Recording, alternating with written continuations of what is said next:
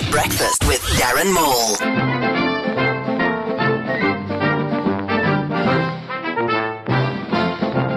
The defense for Oscar Pistorius has argued that he suffers from generalized anxiety disorder, or GAD, as in, oh my god. Facebook's scores 1 billion in World Cup interactions, prompting talk about a soccer dedicated social media forum, perhaps called Divebook, or Foulbook, or how about Chitter? That would draw tons of cheats to Chitter. South Africa may legalize rhino horn trade, but will have to change its name because regularized rhino horn trade just doesn't roll off the tongue. It seems that Kevin Anderson can't get ahead in tennis because of the language barrier. Umpire, deuce, Kevin. Who are you calling a deuce?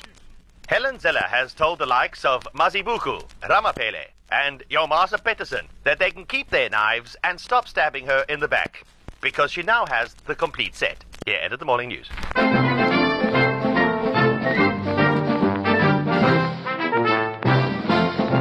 Darren Maule every morning.